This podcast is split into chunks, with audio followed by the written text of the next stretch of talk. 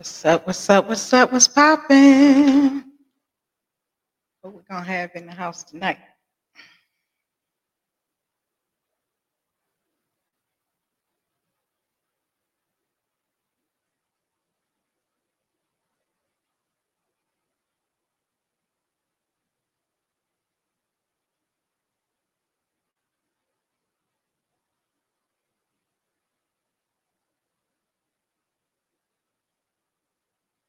Hey, hey.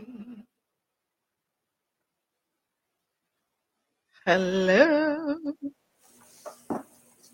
Hear me? Can you hear me? Hello. Oh, can you hear me now? Hey, why can't I hear you? Yeah, yeah. That's why I jumped on a little bit early. That's what I was thinking too. setting. Keep speaking so I can know which microphone is or speaker is the right one. Okay. Hello, hello. Okay. Yeah, you see my look at your little friend with me. Say hey to Haley. Say Hello, hey. hello, hello, hello, hello, hello.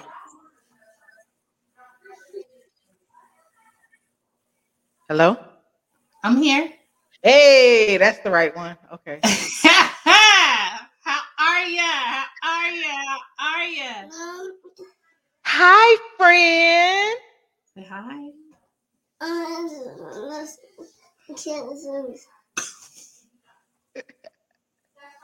Not so much. You're not feeling it. She just like, mm, mm, yeah, mm, yeah. Yeah. I'm sorry, baby. I'm sorry. What's going on? I'm trying to see on um on Facebook. I don't see the live. So on here, when I broadcast through StreamYard, for some reason, I can't see people's engagement, their comments, and all that stuff. Uh-huh. So I usually have to go on Facebook on my phone so that I can at least see people commenting and interacting, but I'm not seeing I don't see the broadcast. Like, where's my broadcast?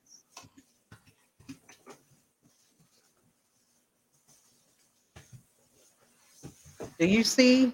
Do you see it? On um Facebook? Mm-hmm.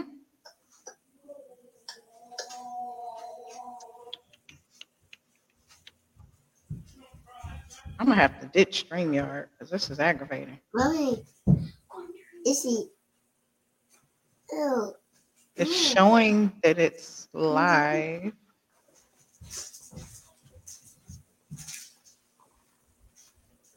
Yeah, I can see us. On Facebook? Yeah. That's crazy. I can't see me on my own Facebook. How about that? Okay, as long as you can see me, that means that other people can see us. Oh, I know what I had to do. I had to go to my homepage. I was on my news feed. I don't hit my own news feed. Well, that's crazy. All right. How you doing, girl? Long time. I am good. I know. I know. I know. How are you? I feel like we're the smiling sisters. Like every time we get together, all we do is smile. You know how hard it is to find a friend that is just so happy within themselves that every time you see them, it's like smile. She's like this is us, like all day, every day, and people like All literally cannot get that. All the time. I um I don't get it.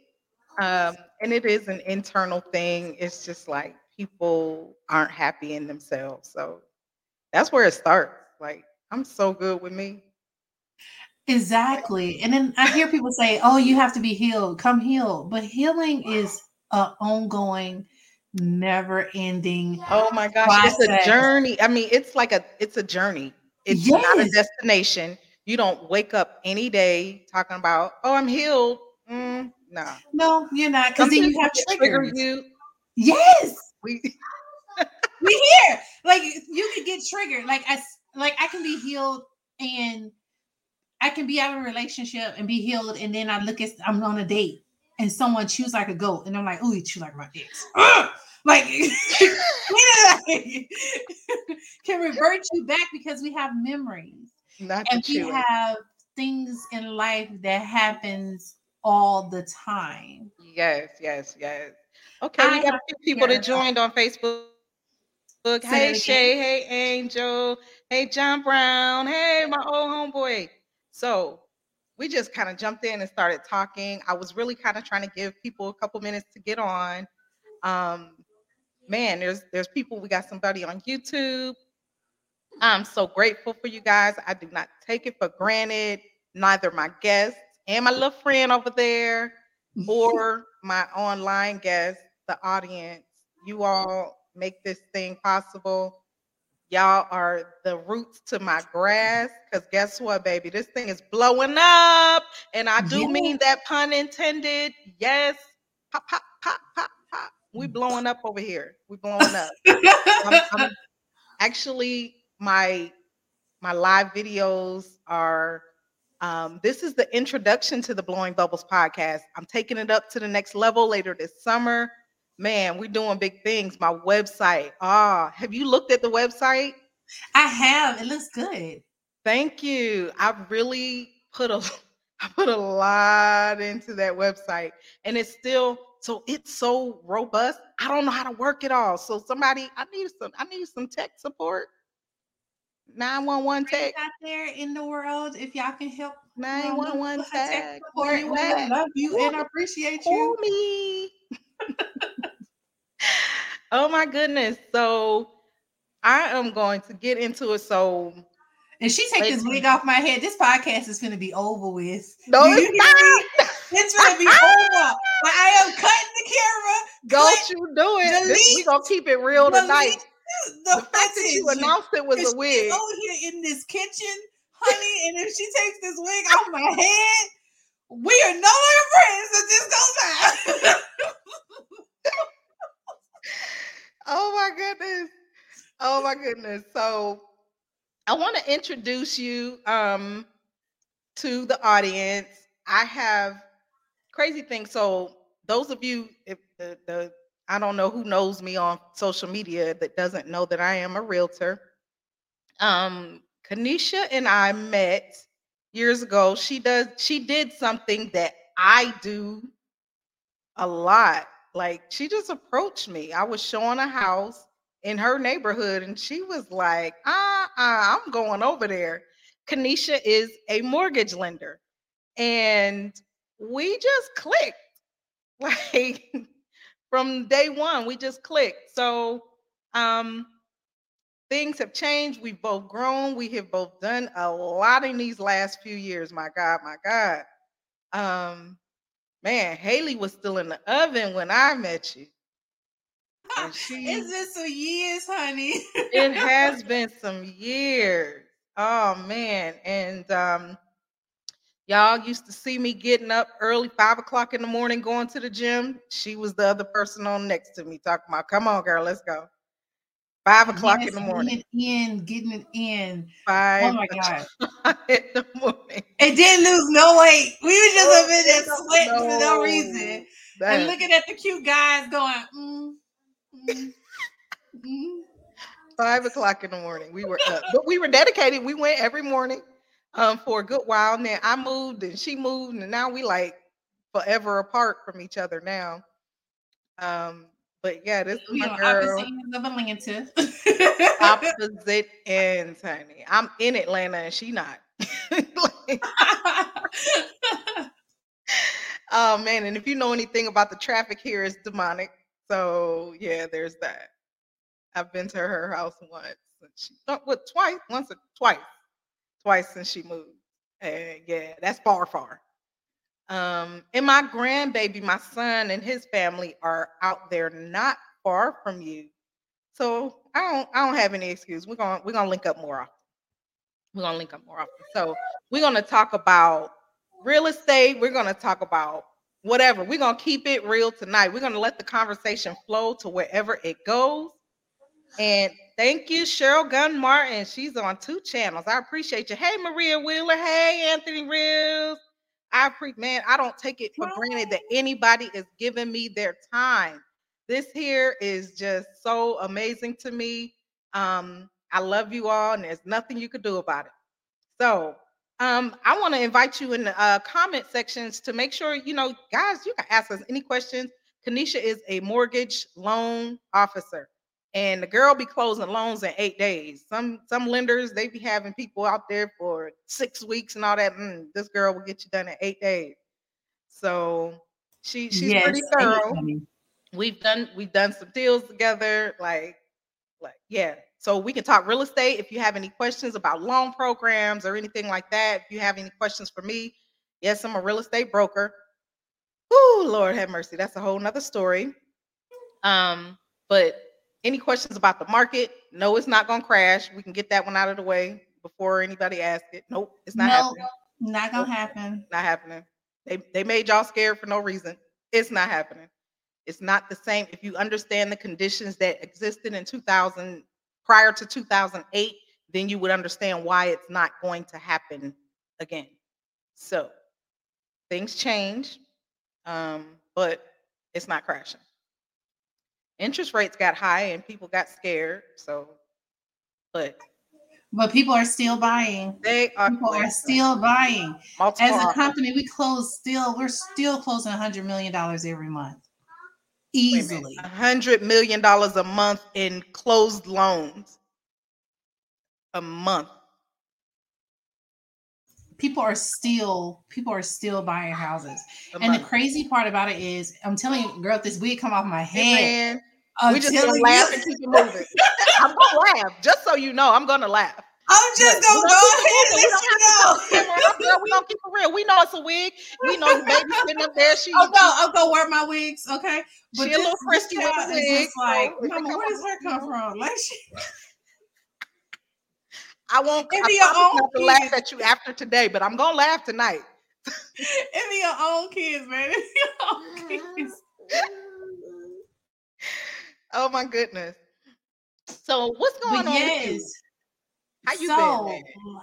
gosh, let's see. Okay, mortgages are still picking up. Like people are buying right now. It's the summertime, so of course, a lot of people are out here buying and shopping because what tends to happen is um, a lot of buyers want to get into their homes before the new school year starts. Right. And um, basically, what is happening now that we're seeing in the market, sellers are giving concessions. There's certain price points that are like really hot button price points, like anywhere under three hundred thousand dollars is a very hot price point. And the reason why I say that is because the average person in Atlanta make twenty dollars an hour, and twenty dollars an hour sounds like oh, it's a lot of money, but when you look at it, it's really forty-two thousand dollars a year. Right. And with the current interest rates, that's around a 250 price point. Right. And it used to be you can have a forty thousand dollar a year salary and you could buy a three hundred thousand dollar house in 2022. I mean 2021 mm-hmm. and 2020. But now because of the current interest rates and where we are, your your price points are lower. So Right. if people are looking out to come out and shop, come shop, buy your house, get you some seller's concession. There are so many loan products out here that are available for customers, for consumers. There's the down payment assistance loans. There's um, FHA, VA, conventional, jumbo. We have a full catalog. We even offer bank statement loans. So right now, I think if you're looking to buy a home, it is the perfect time to buy a home. Don't let anything deter you. Right. And I always try to encourage encourage people um, from the standpoint of a lot of people are waiting because interest rates are where they are and they got tired of competing. And so they wanted to wait the market out. You can't wait the market out because here's what here's what I know for 100% certainty. My um, experience is investors are not waiting. Investors are not waiting. They're still buying. They're still coming in with cash. They are more than content to keep everybody a tenant. Okay?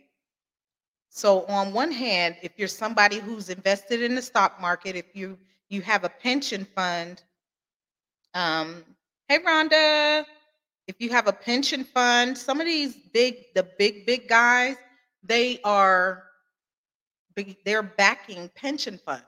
So yes, we all want our pensions to be healthy. We all want our 401ks to be healthy. So, in that regard, it's healthy for the economy, but for the average everyday person, waiting is only letting these guys just consume all of the inventory. So, imagine five years, 10 years down the line when their business model shifts and they decide to dump the inventory. Who you think is going to control the market? Prices are not coming down while they're somewhat stable and uh, teetering on the lower side and climbing down, creeping down, you better buy. You better buy. Give them your. We're gonna we're gonna drop your information a couple times, but give them your website so you can um y'all can hit Keaneshia up and get pre-approved. And I'm telling you, by the end of July, you could be in a new house. Literally by the end of July. If I would have got your file today, you could have been in the house by the end of June, honey. Right. Um, yes, my cell phone number is 601-447-4012. Um, that is the best way to reach me, even if And you she can't answers all day, man. call or just text. Text. Because after five, I'm with some children. So, however, I will still answer you. so, yes, that's my cell 601 447 4012. Um, and hey, I look forward to working with you. I look forward to talking to you about your situation, how you can buy, how you can, I wouldn't necessarily say build generational wealth, but how you can live and be a real estate investor. Like people don't realize that there's so much game out here in buying real estate. A lot of people say, Oh, I want to buy an investment property. Okay, well, do you currently own a property? You don't own a property? Okay, so buy a house and you live in it. And in a year, you take that house and you rent it out and you buy another house and you live in that one. And then in a year, you take that house, you rent it out, and you buy another house. And that's how you build your real estate portfolio. And you can use down payment assistance each and every Each time. time. Each time. And so one of the things that that worked really well for us working together is we are both extreme students of our craft. Yes. We study. There are so many people that come to me and they see what I do and they want to know how they can do it. And they say, I want to do real estate. Baby, I put, I'm telling you, I sometimes sit up from seven o'clock in the morning till one o'clock in the morning all day at my desk. I am studying my craft. I am studying my craft. You can't tell me nothing about real estate. First of all, I've been a carpenter since 1996 hey. a real live carpenter. I'm a union trained carpenter. So I've been on the other side of it. I've been investing in real estate. I've been building and doing all this stuff. So I have a different eye than a lot of real estate agents. yes. Most agents, most licensees that have my training are in it for investing. They're flipping. They're not doing the, the real estate that I do. So I study this business. I I I have literally coached several agents to get their license because I just know it so well. I'm licensed in multiple states. And it comes easy to me because I'm super passionate about it. And that's one of the things that made us work well together because we just love what we do. You found your thing. I found my thing. Like you're a whole entire accountant and you don't even do accounting. I crunched numbers though. I had to You give it up. I still crushed my numbers crunch though. those numbers. And just like what I did my in my past career path, it set me up to be an amazing realtor. And you Yes. are great. Like I'm telling you, she can look at your stuff and just look at it and be like, that's not gonna work. You're gonna have to do something. You like I've seen it and heard it and just start laughing. So I love that. I want people to understand when you get in this business, either no matter what you do in this business, this is not for the punks. It's not. I'm gonna put it flat out. This is not for the punk. You only eat what you kill. Yes. And a lot of people don't understand that, you know, you see all these superstar people like that are famous, that are all over social media, that is killing it in quotation marks, literally in quotation marks. And you really don't understand. You're you're coming into the game and you're measuring your year one to their year 10. Or you're trying to figure out how they're doing so much volume. How do they get their connections?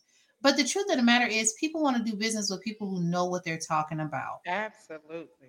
You can be pretty all day long. But you know, like when I was growing up, my parents used to have this plaque on the wall. It says, "A real woman knows how to look like a, how to act like a lady, how to think like a man, how to, huh, how to look like a girl, how to act like a lady, how to think like a man, and how to work like a dog." Woo. And I and he used to say, as a woman, you need to be able to outwork any man that come into your area. I am so mad competitive, and I'm not even competitive with my coworkers. I'm competitive with myself. Mhm. Like if I did this volume this month, I need to do another. I need to do one more next month. I need to That's get it. I need to get it. I need to get it That's right. because hey, it's and and you can't get it if you don't know what you're getting.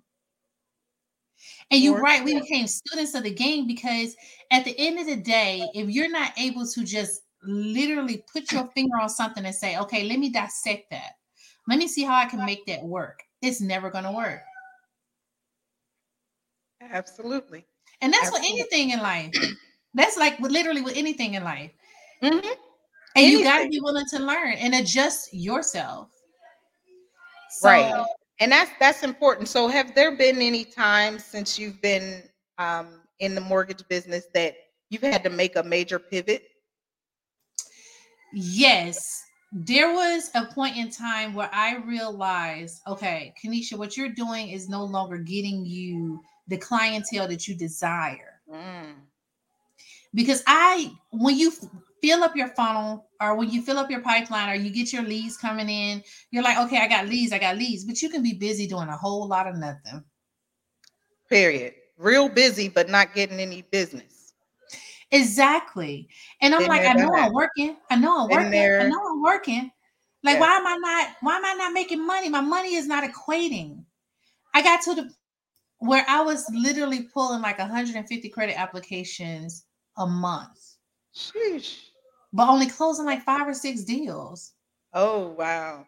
So did you isolate what that void was where where you were not going quite right? Where you I did. What I ended up realizing was I was good at getting people to clickbait. You know, like put a little Mm, information out there, people click, Okay. And then it draws them in. But it was just people drawn getting drawn in to access information, but wasn't going to do anything with it. So I became a I became a master of wasting my own time. Sheesh. How did you come out of that rut? I literally had to say to myself, you can't drag it through. You can't make people buy when they're not ready to buy. But those who are ready are going to come, and you need to know what that sounds like when they come. So one of the things that I had to do was I say I give I give clients a three um rule. If I call you and say, "Hey, this is Keaneshia. I heard that you wanted to apply for a home loan. Let me see how much money do you make? Um, how much money you got? Um, what do you do for a living? Um, okay, nope, nope, nope, nope. You're not ready. You're not ready because Right. if you don't understand your own profile and your own life, then how can you expect me to put it together for you? You're gonna work for that. I'm a If work. they if they do anything. if they do, I'm working. Yeah. Give me this. one- give me this. Give me this. here's one misconception I want to address. Um, so there are a lot of veterans out there who have VA loans. And this is one of the things I had a problem. This this um, individual got frustrated with me, right? VA loan. I got a I got a hundred percent loan. How much money do they still need to come with? I would say on a VA loan, you're gonna need at least four percent of the sales price. of the sales price. People don't understand that still. So if you have a USDA or a VA loan or any other loan that is supposed to be 100%, there's still upfront costs that are not covered by the loan. Tell us some of those costs that people have to pay up front.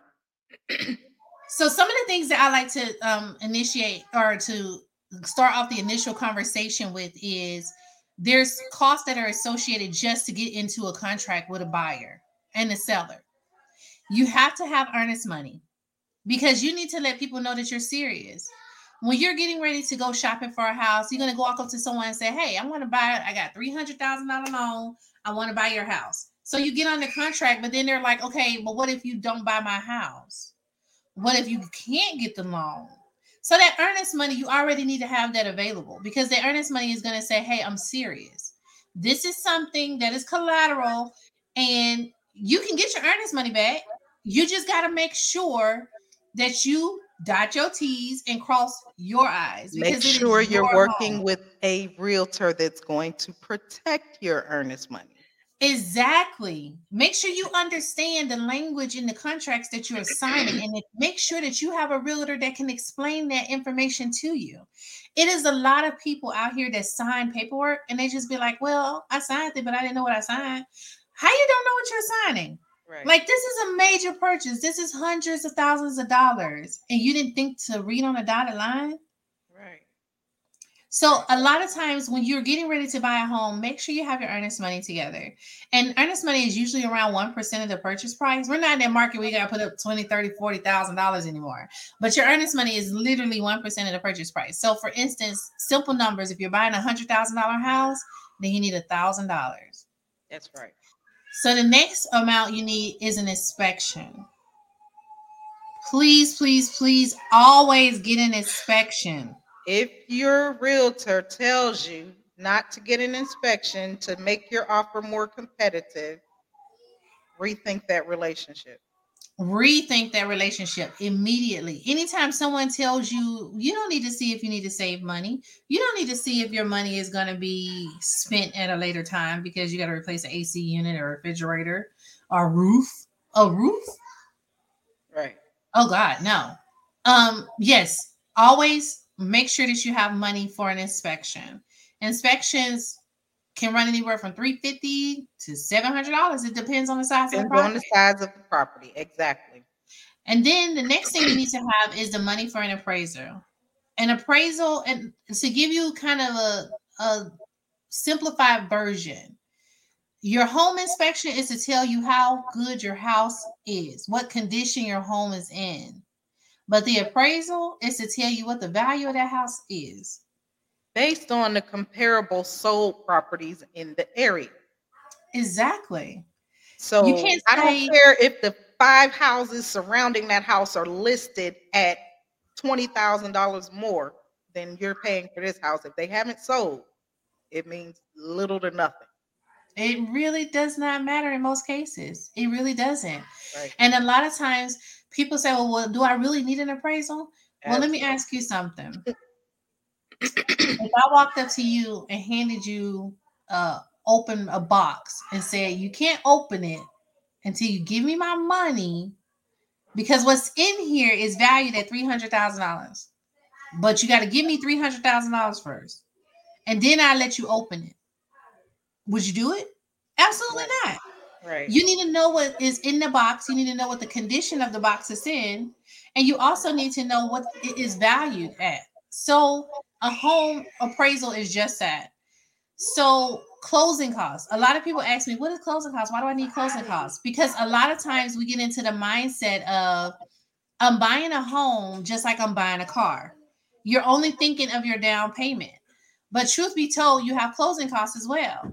So when you have closing costs, this is how I try to explain it to customers. The state of Georgia got to get paid, the lender got to get paid, the attorney got to get paid.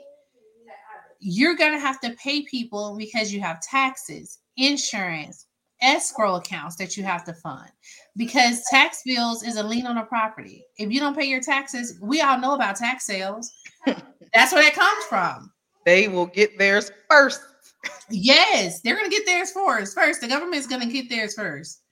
Right. Look at your paycheck. That That's why you have gross and net. So And- go ahead. oh no, you go ahead. Okay, so we've got home inspection. appraisal. Oh, and I also want to give you uh, you guys a little bit of a breakdown even further on the home inspection versus the appraisal. The home inspection is owned by you, the buyer. The appraisal is owned by the bank. You cannot pick your appraiser. The bank sends out an appraiser based on it's a it's like a pool, a kind of a we'll call it a lottery type situation.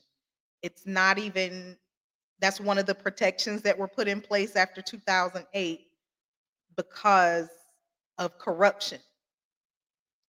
So that's one thing that I want you to understand. Yes, you do own the appraisal, I mean, the home inspection. No, it is not mandatory, but it is 100% foolish to not get one. Exactly. And I think that's where a lot of people were going wrong in the 2020 and 2021 crisis. And I say it's crisis because it was so tragic. But a lot We of talked a lot about it. Yes, a lot of people waiving inspections. you can just throw a house up and somebody come up and you're gonna have 15 offers before an hour is over with. I sold, it was June of 2021, I think. I listed my son's house. We had an open house that started at 12 o'clock noon. Probably 11:30, it was about 30 people in his yard Wow. before we opened the door. And I'm talking about we had so many cash offers. It was it was crazy the frenzy that Yes. that was happening at that time. Um, but then on the flip side, when when we went to buy a new house, oh man, I was I was pit bull like I told you this was my son. Don't don't make me come for you. Don't play with it. Don't play with it. Don't, Don't play, play with with it. it. don't play with it. So yeah, people were they were waiving everything, no finance contingencies. The people that we ended up that he ended up selecting were it was a cash purchase, no appraisal, no finance, no, they didn't do an inspection. They came through and they were like, okay, yeah, we we want it. like we It was nothing. 14 days. Like it's it was happening. It's not as extreme anymore. Um, but the same investors who drove the prices up are the same investors trying to drive the prices back down. Exactly. Okay, we got a question in there. He said, "How much does an appraisal cost?" So the appraisals also go by the um square the, the footage. square footage of the house. Yes. So anywhere from 500 uh, I I just say average 500, but Yeah. no less, probably no less. No less than 500. I would say the minimum I've seen has been about 499. But there are some independent appraisers out there, but I wouldn't trust them. Um, not saying people aren't good appraisers, but some appraisers, when they come out and they're independently doing an appraisal, the value can be drastically different than the value that a bank does. Because Right. the bank is doing a, a like a cost approach versus a value approach. Mm-hmm. So value is kind of like what you might value the house as, but cost is kind of like what are the what are the costs in this area? What is Right. the school system? Because the school district can change the price of a house drastically. Drastically. I remember I had a, a a buyer that was buying a home, and the appraiser went out and appraised the home at three seventy five. The house was listed at six hundred thousand. He appraised the house at three seventy five because he said it was in a certain school district. The realtor was like, "No." Listing agent was like, "No, no, no, no, no, no. It's in this school district." So the appraiser went back out and got the value of the property because the school district literally changed the whole That's value of the house. I haven't seen that fit. That's like wow. It was a humongous gap. wow. But think about like having an appraiser that goes out and that can tell that knows the area is important too. and that's that's key because the way that that that system works they don't always come from the area that the house is in um i've had appraisers from augusta and all kind like far right. they don't know the area so they're just I, don't, I don't know what's in their brain but Right. um, so i have someone that just asked the question so we should contact the bank to have it done. So nate that question uh, that statement we're talking about in the purchase process. You are already a homeowner. If you want to get your home value you can just get an appraisal you can order an appraisal on your own. And you don't have to call the bank for that. Uh, if you're getting ready to list the house then you can do a you can do an assessment but you know i mean if i'm gonna be a realtor i can just you know do the comps myself and do and, and price it properly because whoever buys the house is going to have an appraisal Right. They're gonna have an appraisal on the house. That's Yeah. just mandatory. And then a lot of times it used to be you could put 20% down and waive the appraisal, but now it's like it's very rare that you're gonna get that. And Yeah. I wouldn't want to raise my waive my appraisal anyway because I at want to know. all at all and and for me if i was if i was in a position to buy a house and finance a house and have the option to waive the appraisal i would feel comfortable doing it just because of my experience but i would never ever ever recommend that not even for my clients i don't want that liability Um, Right. but for my own purchase yes i i would because i'm going to dig and i'm going to dig and i'm not going to pay any more than i want to pay anyway so Right. i don't care if it's valued at 500 if i don't want to pay more than three i'm not paying more than three Right. Right. so that's just me so don't anybody go out there and say well Karana said she can do it you can do it yourself Eh, i got different experience yeah. She's a licensed, what did you say? Union carpenter. carpenter since 96 baby that's a long time Oh God. realtor, broker, broker. That means I've been doing this for a long time with, you know, some. Got some credentials Anyway. behind that name. Put some respect on. put some respect on it. But yeah, um, man, I love, but I love what I do, um, and and I know that you do as well. It has um, definitely afforded me an opportunity to not have the headaches of working for somebody else because I hate jobs. But you know, it's so funny because we would get up and work a job and we'd be at job. We'd be at that job at like eight o'clock in the morning because they said be there. But we won't get up and work for ourselves. And I think Right. that's where a lot of people fail in this industry is they don't want to get up and work for themselves. Like you are self-employed. Your paycheck is how much you worked. Your paycheck depends on self. So Yes.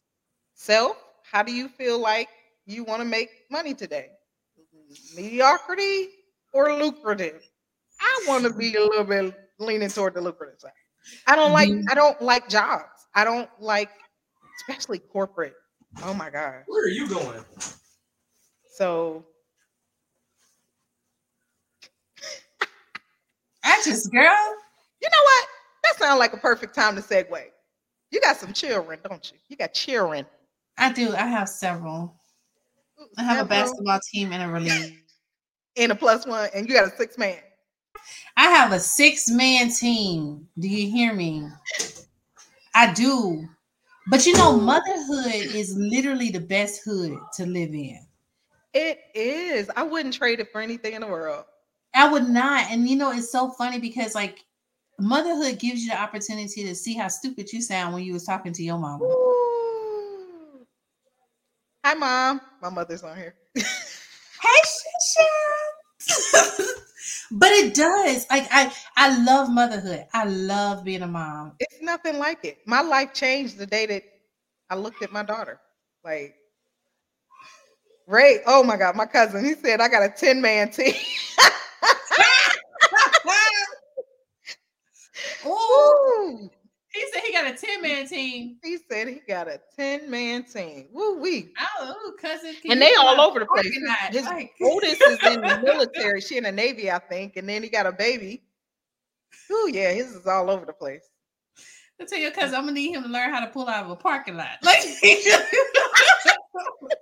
You No, I ain't like love that? you, cousin. I can't talk because I'm fertile. And, and so you have six, and you came from a big family. How many children did your parents have? oh my god, it was like 16 of us, man. Y'all Like, ready for was that? lot. 16. It was 16. a lot. She has 15 siblings. it was a lot and my parents they adopted kids and it was just like i mean it was it was always people children and food it was always Sounds, sounds about like my house. And it's crazy because i'll go back home right because i live in georgia but i'm from mississippi. So everything in mississippi is kind of like ranch country yeah. backwoods type of thing and it's like nothing but flat land. You don't never find hills and stuff like that. So i go back home and i'm walking around my parents house and it was a four i grew up in a four bedroom two bath right? Mhm. and i'm walking around my parents house and i realized this house is kind of small and I know it sounds like four bedrooms, but them rooms was kind of small. Like Now you have the something to compare to. You have your own Yes. living experience. Yes, and, and and looking at our And bedrooms in parents' house. So are they in the same house that you grew up in?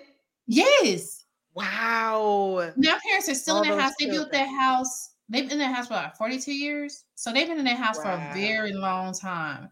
And it's just like looking back and reflecting, it's like this house is small. Like, how do we all fit in here? But when you're growing up, it's so big. And it's because you grow up on love. You know what I'm saying? it. It's like everybody just loved everybody. Like we didn't get along, but we loved everybody. And that's Yeah. a different type of love can make your your space feel so big and it's really that? small. That's some bars right there. Love can make your space feel big because we are in a culture now where we convince ourselves that we need more, bigger, faster. Like we really don't. We really don't. We actually have better, better than we've ever had in generations past. And we keep thinking we need more, bigger, better. And it's like that's why so many people are sad and depressed. One of the reasons because we're we've convinced ourselves that we don't have enough, Mhm. That we need more, more, more, more, more. And then people work themselves to death. You can't afford to re- retire like people did in the past mm-hmm. because we're still going in debt to get more. For Right. Good. For what? And then the crazy thing about it, I was doing a, I was thinking about something the other day, and I said we work till we're 65 and we live until we're 70s. Like most people now on average are living in their 70s and they're passing away. So that means at 35, you middle age. That don't sit well with me.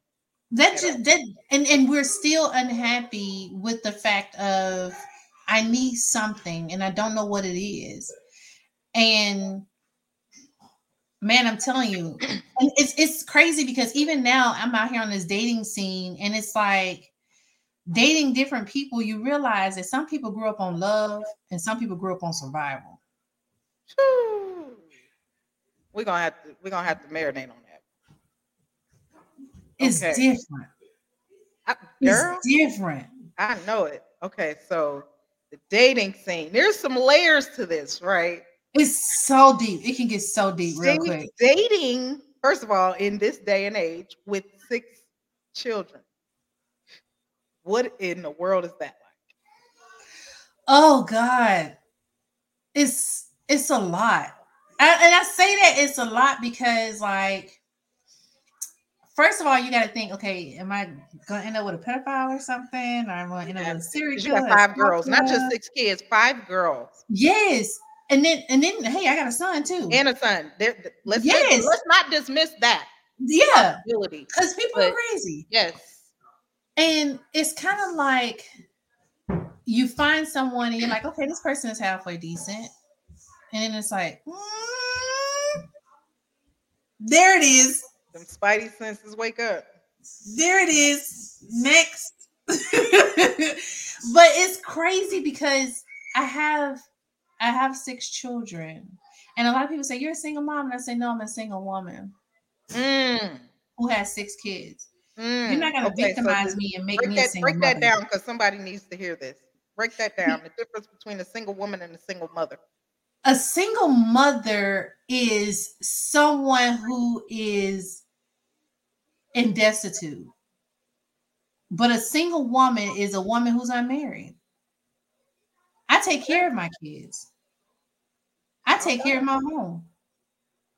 I don't need assistance. I need a partnership.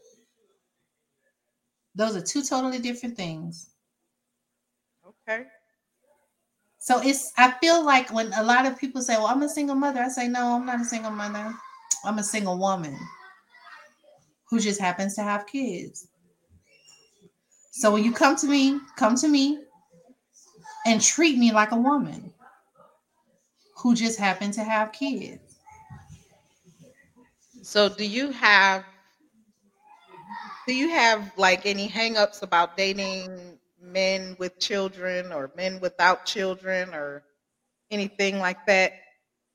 Not really. I think dating men with kids is not an issue. Where the issue comes in is if you ain't handled your business. So, like, I don't know if you can hear this, but this background noise over here is love, laughter, and happiness, honey. All the time. On the occasion I have a kid to cry to, but it's love, laughter, and happiness here all the time. So if I'm dating someone and they can't enhance this environment and they can't keep it going where it's always love, laughter, and happiness, then that's gonna be a problem for me. Mhm. Because when you yes, because when you grow up on love, it's always gonna be there. You're always gonna see the bright side of things. But when you grow up on survival, you're always gonna be like in a selfish setting and you're always gonna want to be selfish. So when I see men who have who are who have children, I always ask them what happened in that relationship with your ex and how could you have made that better? Because if you have a horrible relationship with your ex, that's gonna spill over into our Message. Message. yeah, that is a that is a definite red flag. Do you are you open to dating someone who's never had a child? I am open to dating men who never had a kid. The only thing that I ask is you're coming into a situation that has already been established. Mhm. And this is this is something for men who are dating women who have children. When you're dating a woman who have children, she is I want you to think of a mindset of she's basically running a corporation on her own. She's the finance manager, she's the chef, she's the chauffeur, she's the doctor, she's the lawyer, she's the pediatrician. She is everything that her home needs all by herself. So when you coming in, of course, you're gonna see some things that might need to be adjusted because she's doing it by herself. So she can't be everything, right? She can't do everything perfect. But if you coming into that situation and you don't have children, the only thing you can do, the best thing you can do, is be a support system for that woman.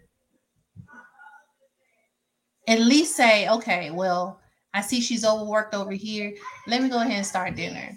Or I see, you know, the kids ain't had their homework done. Let's get the homework done. Like find out what system she already have in place and then step in. But a lot of times, what I've been hearing from female friends and just, you know, just people out in, in the world is that when they date men who don't have children, they don't understand family dynamic Mhm. and they don't understand that kids are another job. It's a They whole are. nother job.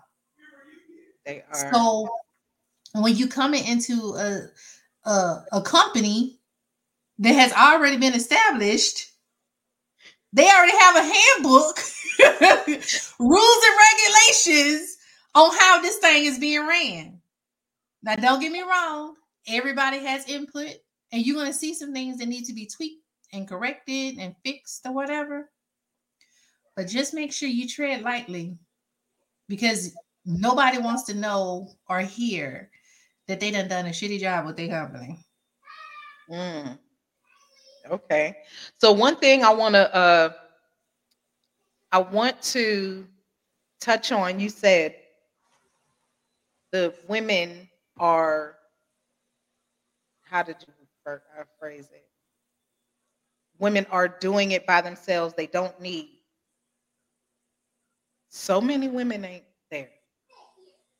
Mm. So many women are struggling and they are looking for more. They they more so need that that person to kind of enhance basically to keep the ship from going down. Mhm. some people um some people function better as a unit um as a complete unit. I've seen i've seen and heard so many people there like they're not where you are sis. Um especially with if if a woman a mom or whatever parent has the custody of the children and they're responsible for the day-to-day activities and lives of these children they may really need more support. They might not be balling out financially so losing that extra income in the household however it happened is really a blow for some people and they end up jumping from bad situation to bad situation because they they haven't really stabilized. So you are blessed on top of blessed in that regard. Um, that's I would just- say a lot of people are not there. And Mhm. it's kind of like anything it- if you anything you enter into life if you do it out of desperation you're going to miss a lot of things Hello. that you would never have accepted if you go take a job just because you need a job then you're going to be putting more stress on your life just because this is what I got to do right now to do get it done. Right. And trust me, I've been there. I've been there. I learned But I'm not going back. don't, don't make decisions out of emotion. Don't make decisions out of emotion. Don't make decisions out of desperation. I had I was talking to this guy. and He's a I don't know. He's probably a billionaire, but I think maybe he's like a millionaire or something. But I know he got money, way more money than I ever could think of. But he said something to me, and I asked him. I said, you know, because we was in we was in this building that he owned in downtown Buckhead, a high rise, and I saw him driving a Lexus. But it's people up in there that has like 550s, Maybachs, you know, like G Wagons and stuff. And they're in a building renting from him. And I asked him, I said, you know, like, why do you drive a Lexus? And he said it gives me a luxury vehicle at a value. And people put value in different things. I have- Exactly. I have one one lady. I can't wait to lock her down and get her schedule tight. She's um very very wealthy. She owns, I think, six apartment communities, and I'm not talking duplexes. I'm talking about each one of them is hundreds of units. She owns six. Okay. This woman is still driving a 2013 Lexus. Most of us get it wrong. We are out here going, that's what I'm talking about. People go into debt for what? and they and make a relationship they're making relationships decisions on what too so like. When you when you make a decision about anything in life even in relationships you have to decide am i choosing this person because i'm desperate or am i choosing this person because they add value Yeah. Yes. Like I I really want to encourage people to to rethink those type, you know, financial decisions, rethink those. Um I had a I had a financial mentor probably 20 years ago who said if you can't write a check for it, you probably don't need it. I said, but coach, I said, Karana, you can't write a check for it. You probably don't need it. I ain't really mm, listen to him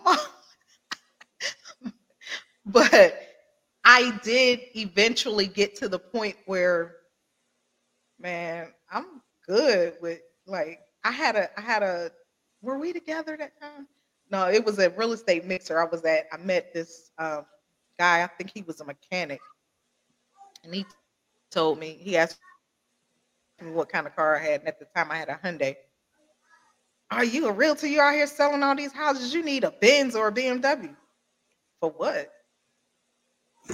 Cause you pulling up to these houses, and that has. I don't care if I come in the F one fifty. I bet you I'm still a better realtor than 90% of realtors out there, and maybe more. They ain't gonna outwork you. They that car is not doing the transaction. No. Like, and I think that's where, and that's why I talk when customers when they come to me about buying a home. I tell them, I said, listen, you're buying this house. What's more important to you? Is it the price of the house? Because a two hundred thousand dollar house and a four hundred thousand dollar house is not going to be the same. Period. At all.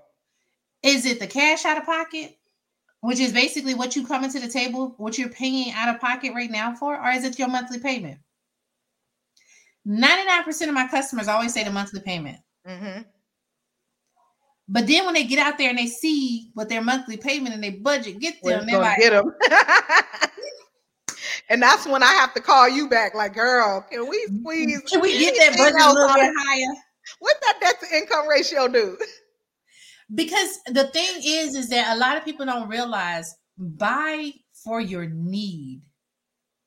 Don't buy because after everybody done seen your house, your mama done seen your house, your daddy done seen your house, your friends, you know, posted all over Instagram and Facebook for all the likes and tweets and congratulations. You stuck with that mortgage payment. 30 years. So buy for your need. If you know you can stretch your budget monthly and, and afford that house, then do that. But if you know that, like for instance, when I bought my first house, I needed a house that was within my budget. Because when we first got pre-approved, I was married and my husband was making hand over foot money. So they approved us, but the mortgage payment was like 8,500 a month. I oh. was like, who paying that? Oh, you can afford it. That's what the loan officers kept telling us. Y'all can afford it. Y'all can afford it. Y'all can afford it. And I was like, I can't afford that. And he was like, Well, Miss Bullock, you thinking the wrong way. I said, Well, if this man die, I gotta pay this mortgage payment. Because he so had a really dangerous job. It's a lot. And think about it, if you get behind, right, sixteen thousand dollars. And and you can't have I try to tell people, ask people, if you can you afford for your transmission to go out? Can you afford if somebody stole your car and the insurance company is going to pay the car off, but can you buy another car without it causing a ripple effect in your household? Mm-hmm. Most people can't, they cannot handle or survive one crisis. One crisis, because most of Americans are living literally. If they miss one paycheck, it's a wrap. It's a wrap. So when I'm talking to customers, I say you need to be realistic about what you want and your expectations because your expectations might be X, but your dollars say Y. Right. So when you're getting ready to buy your home, after everybody that sees your home, you're stuck with that mortgage payment. And then you stuck with a you can either be stuck with a mortgage payment that you hate making payments. Everybody hate making payments. Or you could be stuck in a house that you really, really love or you can be stuck with cash in your pocket.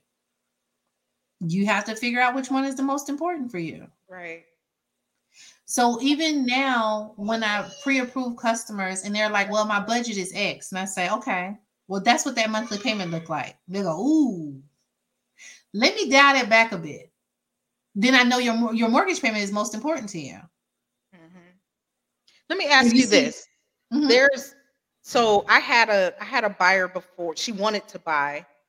She was paying I think seventeen hundred dollars a month in rent. Can you break it down to how that would look versus purchasing a house? So if a person has been renting a house for seventeen hundred dollars a month five years, are they likely to get approved for that same mortgage payment? Yes and no.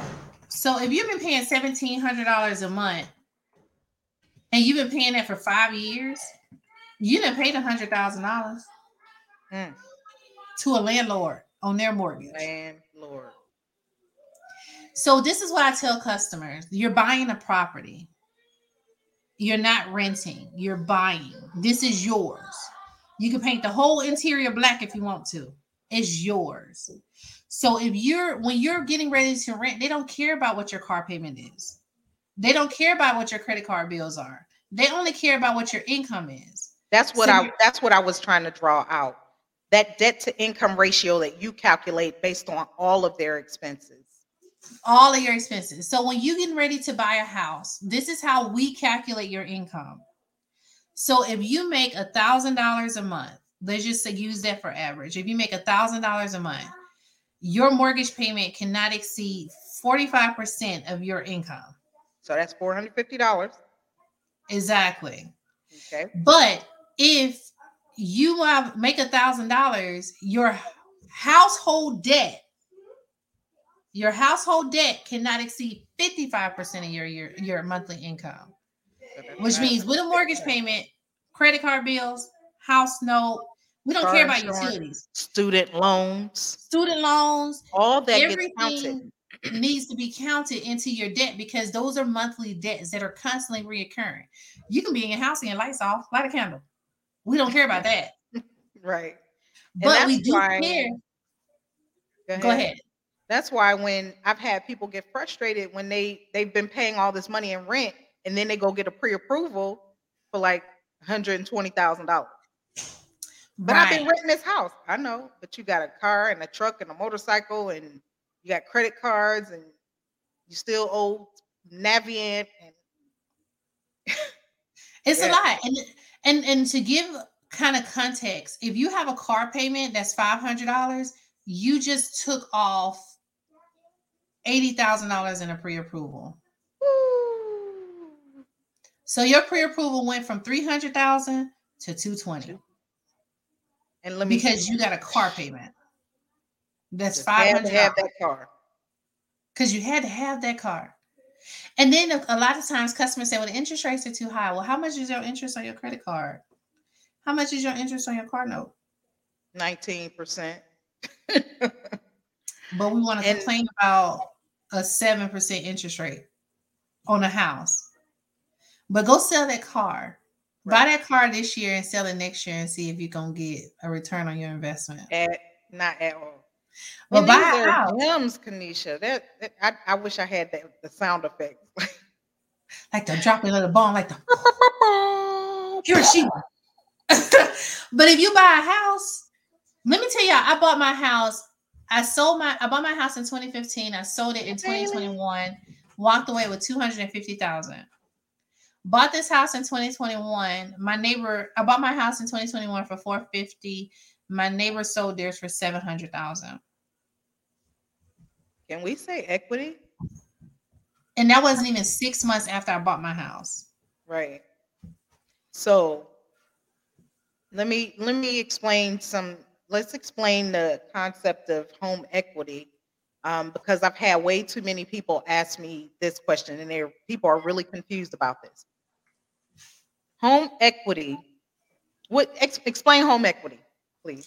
Home equity is essentially a pot of cash that's just sitting back waiting on you to collect it. Okay. You can sell it and collect it. You can refinance and collect it, but Right. it is not going away.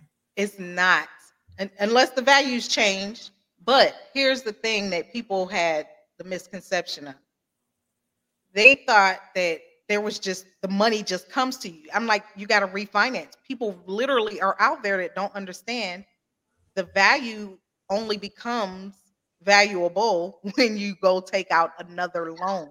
You have to extract that value from the property. So Mhm. you you gained like 300,000 in equity in less than 2 years, but that equity is not liquid until you decide to refinance. And then now you have a bigger mortgage. Now you got a $700,000 mortgage instead of 450. So Mhm. that's the difference. You don't just it's not just free money. I want people to understand that it's yes, it is value in your property, but you can only get that money. You can only get access to that money by taking a mortgage out against the value of the house. It's essentially like having money in the bank and you can't Right. do anything with it until you do a withdrawal. Right. And the bank is your house. the bank is your house. And that's why it is better. That is the safest investment, in my opinion, ever. There's only one Earth in the whole solar system. There's only, That's it. so go ahead and get your piece because we can't make any more. I can build a lot of stuff, but I can't build another Earth. There's only one. They're not making more God land. said, this is it. Y'all do what do what you do. Take care of it. And when you own a property, this is something that some people may not know. When you own a piece of real estate, I own everything from this house to the depth to the core of the earth up into outer space. So that is literally a transferable right. When you purchase a house, you own everything from the core all the way to the core, all the way to infinite outer space. So if you live somewhere where there's a um like in a close close to a business district and there's maybe a highway, you can put a billboard in your yard and bank out. Like bank out. I wish I had bought close man. I remember I was looking at property when I first moved here to like in the Mechanicsville area. Oh God they were giving away houses down there. They were like fifteen, twenty thousand dollars ten years ago. now that stuff is three, four, five hundred thousand. yes. So just know, think about those things when you're going to look for property. If there's some other potential value in that property that the seller might not be thinking about, first of all, shh, keep your mouth shut Exactly. go ahead and put a billboard on there. If you're out in the country, country, and you got some acreage, put a cell phone tower on there. Make that property make you money. Find ways for that property to give you more value. Next thing you know, you drowning in equity. Take that money you're making from the the T-Mobile, AT&T, and then go buy you another property. I saw this video of this chick. She was by herself. She was a um, single woman. She didn't have any kids. And she bought this house in Atlanta and it came with like a big backyard.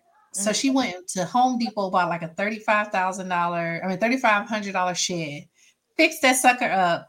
And she lived in the shed and she rented out her house. And people were paying her mortgage payment and she was still banking like $500 extra a month off of just renting out her house to a family. I could, I could, if I could show you my mother and my sister's text message thread. I'm plotting. I just had my backyard cleared, man. Don't don't play with it. I'm telling you. I re- man, I'm like, "Ugh, this yard looking real good. For real. So yeah, make it make money for you. Like, why not? It's the game of life. It's the game of life. If you I ain't trying to make Monopoly. money, yes, Like, yes, have somebody on your property and collect and pay you rent. pay you rent, man. I'm this. I'm looking at this like Park Place. Like, Exactly. yeah, that's what's up. That's what's up. So, what else do you have going on, Keaneshia? I know you are always doing something. I got a passport and I'm traveling, honey. I got we are up in going, the- girl? in the streets. Okay.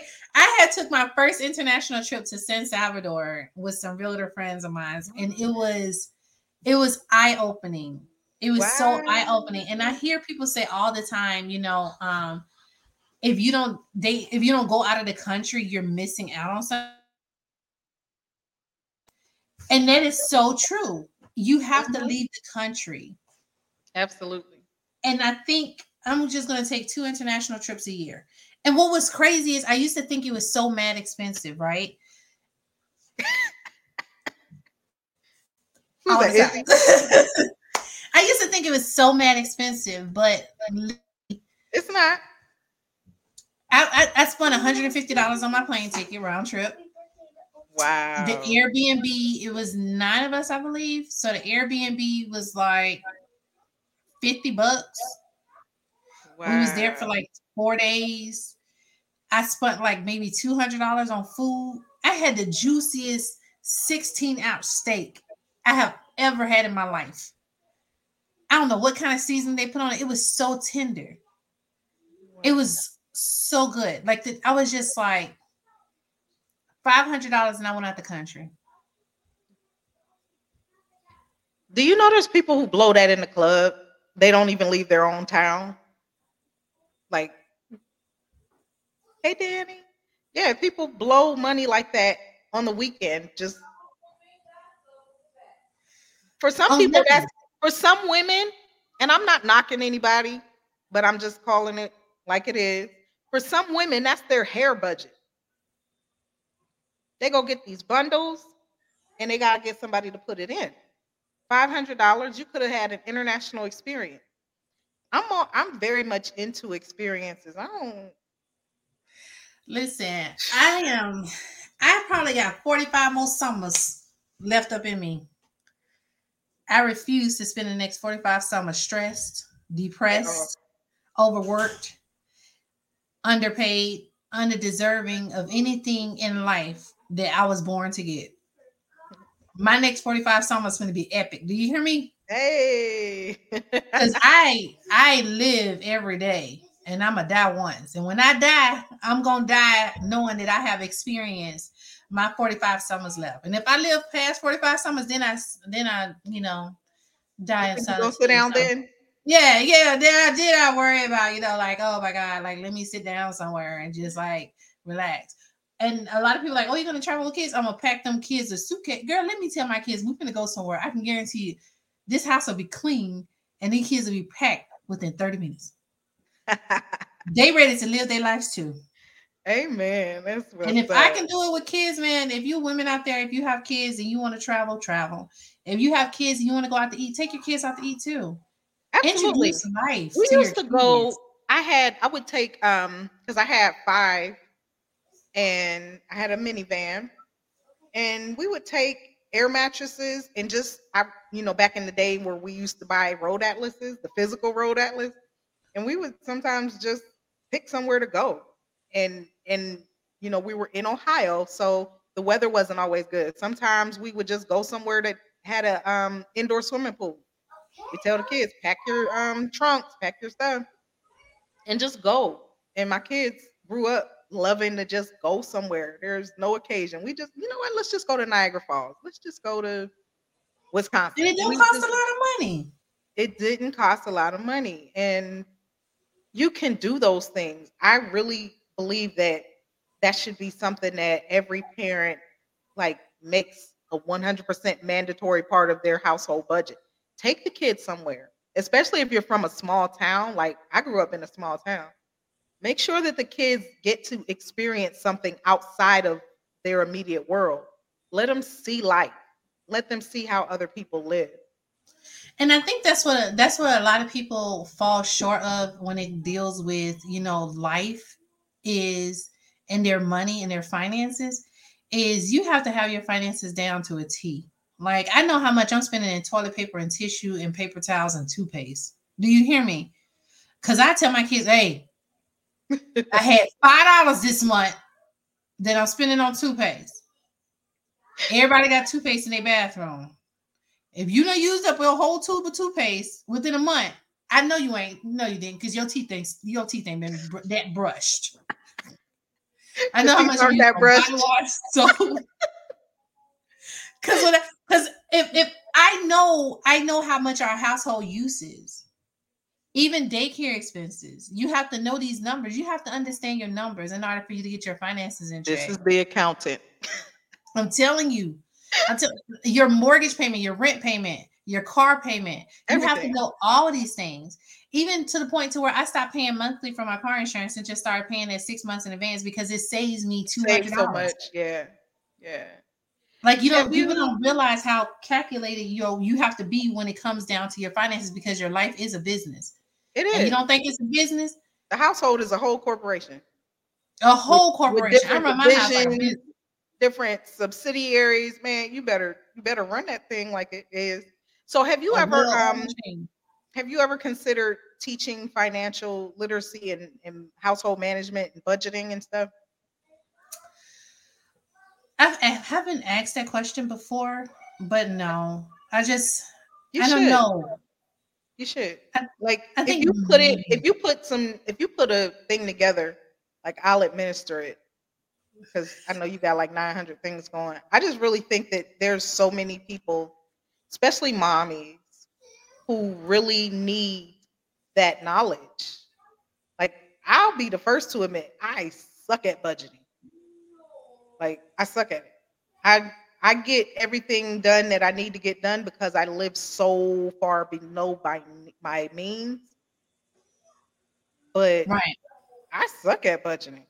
If I was out here trying to listen to people in the streets and you know trying to drive the latest car and putting nails on my hands and all that stuff every week or whatever, I, I'd be But it needs to be in your budget. Like everything that you want to achieve in life, you can achieve if it's in your budget.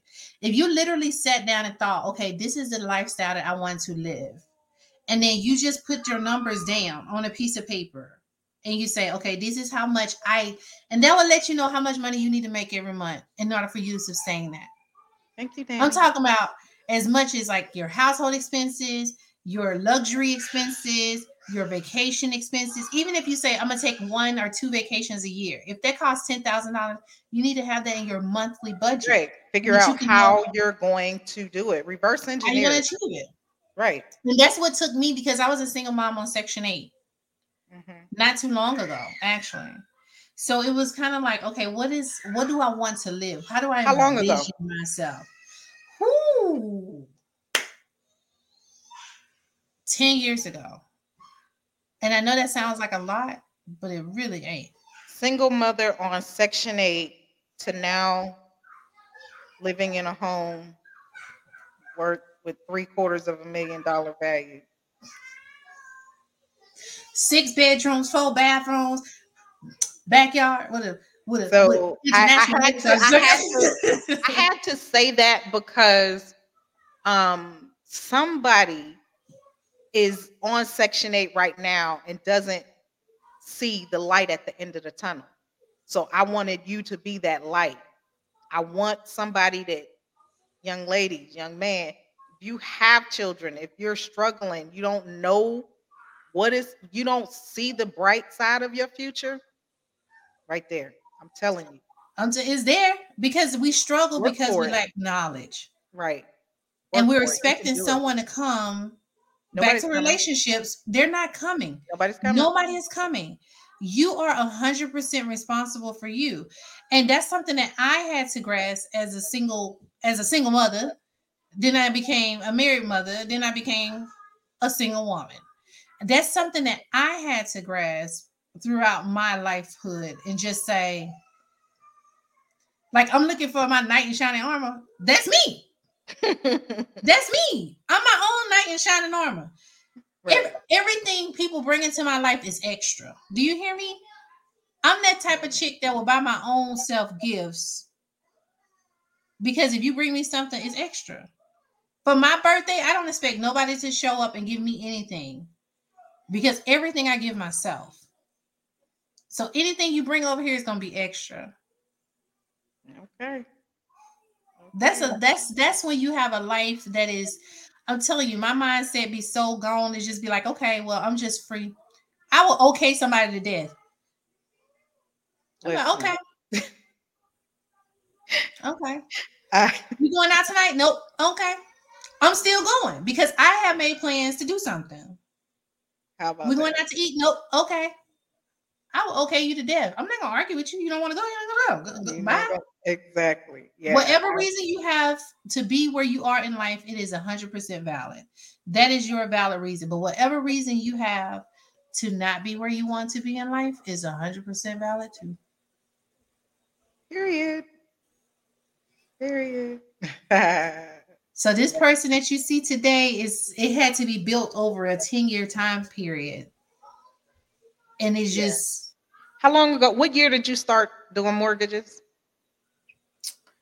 two, 2020. So these are the reason that I want to point out these dates, ladies and gentlemen. This is just 2023. So that means you had just started when I met you. Mhm. And I was bold with it. She was bold. I was showing a house and she came and rang the doorbell on the house that I was showing. Like, hey, my name's Keaneshia. I'm a real, I mean, I'm a loan officer, and she gave me her card. She that girl built the business. I didn't realize I was watching your business be built. You've got to find Because I had goals, man. creative ways. Absolutely. You have to you have to think outside of the box. You got to determine how bad you want it. Whatever your it is, determine how bad you want it and make it happen.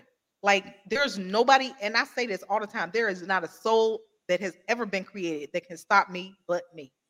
Exactly. Me, me, me. I know that I was created with all of this, whatever it is that I want to do.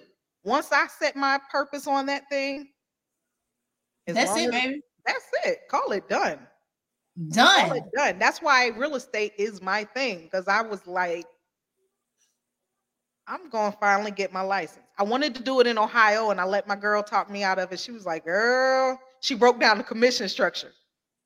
I was like, ugh. Now, mind you, Youngstown, Ohio, like I bought my house in Youngstown for $30,000. Like, and my Mm. house was big and nice. so, you know, working for that for 3% of that, I got to do all this work. Ugh. Probably not. So I didn't do it then. Then I moved to Las Vegas and I wanted to do it. Well, at the time, they were there was a lot of um a string of rape homicides of realtors during wow. the yeah during the the bust when all these there would be like whole subdivisions of brand new homes that were just foreclosed the the builder went bankrupt so these agents were trying to salvage their business so they would just get a phone call and run to show a house to somebody that they had never met. So Wow. they they were they were getting raped and killed and i was like eh, i'm not gonna do that here either. So when i came i moved to georgia in 2013 and i mean just things were it, the the universe lined up lined up and it was like it's time it's time and You and know i I hit the hear you ground running Huh. You know what I hear you saying? Like, how many times did you start on your journey and you stopped because you talked yourself out of it? You let people talk you out of it. And, no I've never been a scary person, and I literally let one friend talked me out of it, and then circumstances that didn't apply to me and wouldn't have applied to me because I've never been comfortable going somewhere with some strange person that I don't know. And you carry. And I care. Don't play with it. Don't play with it. Don't play with it. Don't play with it. But that's the thing, though. We will sit there and talk ourselves out of our dreams, out of our aspirations, because we think, "Oh, that's too much," or "That's," or "What do everybody else think?" You, I don't care about what nobody thinks. No, Because Keaneshia will pack these kids up and get on the airplane and do whatever. I will pack these kids up. We would go to a restaurant. I could take my kids to Papa Dope's. I could take my kids to wherever and they're gonna behave and they're gonna do what they're supposed to do. This is my life, and everybody else just came into it. And my kids will tell you that they'll say, "This is my mama life. We just here," because they're gonna Oh, grow up. They're gonna grow up. Yeah, and that was my thing. I'm an empty nester, and it's like, let me let your me life is your you. kids. let me prepare you that first holiday season that nobody was around. It was like, what you mean you going over her house? I'm your mother.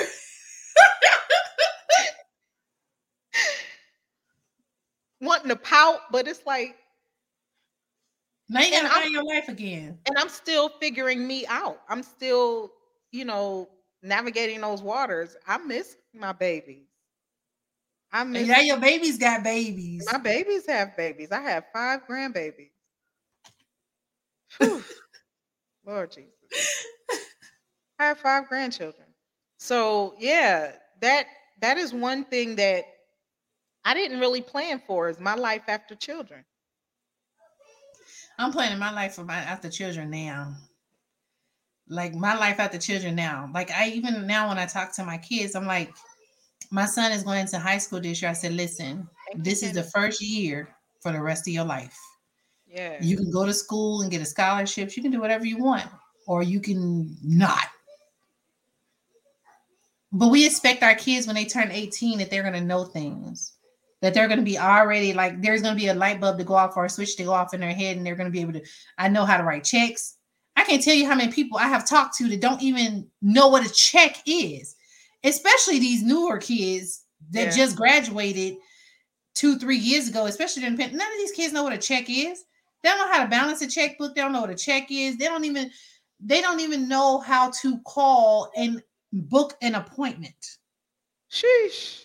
Yeah, if it's not in an app, these these kids now are stuck. Wow. I had to give my kids their socials. I said, "Hey, this is your social security number." I couldn't get my social security number until I was 20, 19. I think it was. I remember The I was filling out my so we had ours. passport. yeah. Yes, and that's because we was we that was the lack of knowledge. But me, I give my kids their social and I say, hey, before you apply for anything or before you stick that name on it, that number on a piece of paper, you need to talk to me about it. Because I need them to understand the value of what credit does, the value of what social does. Even now, my, all my kids are on my credit cards. They ain't got no credit card. Right. But they are right. my But putting them card. on as an authorized user is something that other cultures have done for many, many, many years, and it it enables your children to have established credit once they become of age. And a lot of people don't know that practice. So you don't have to give anybody access to your credit, but you can put your child on your credit as an authorized user. And Mm-hmm. the length of your credit counts towards their credit. So Exactly. understand that's a that's a chess play, baby.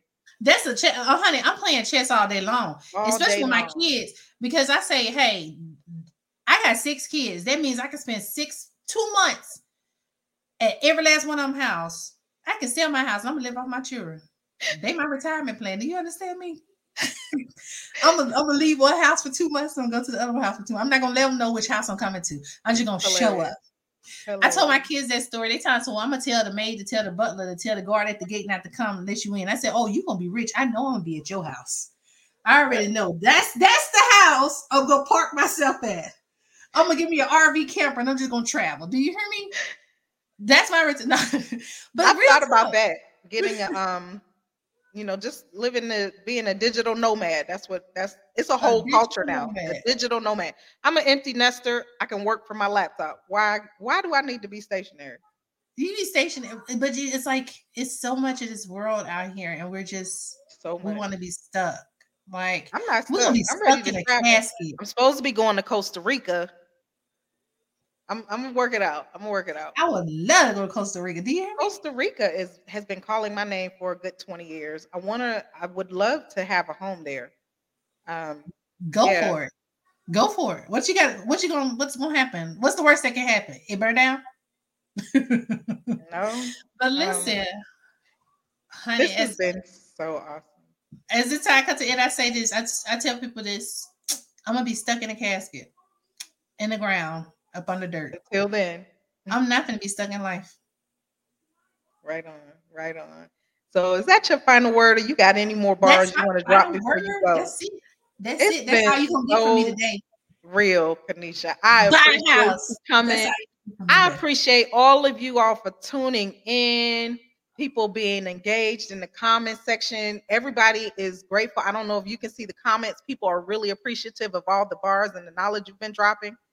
Um, I'm I'm grateful that we finally made it happen. We got to get together. It's been too long. Um, it's time to go do some dinner. Oh my gosh, listen. I just discovered that I can eat crab legs. I had crab legs Sunday. You're not allergic to seafood. Yeah, I can't have shrimp and scallops, girl. I studied my um my my list. I But got a three page list. I got a three page list, baby. I smashed them crab legs. oh my gosh. So yes, we can go places. We can go places. so for those of you who don't know, I have severe, severe, severe food allergies, but crab isn't one. So let's go. Let's go. I love it. I love it. Love it. But I am so grateful. Thank you again for joining me on the Blowing Mm. Bubbles podcast. I want to remind everybody out there stay popping. Stay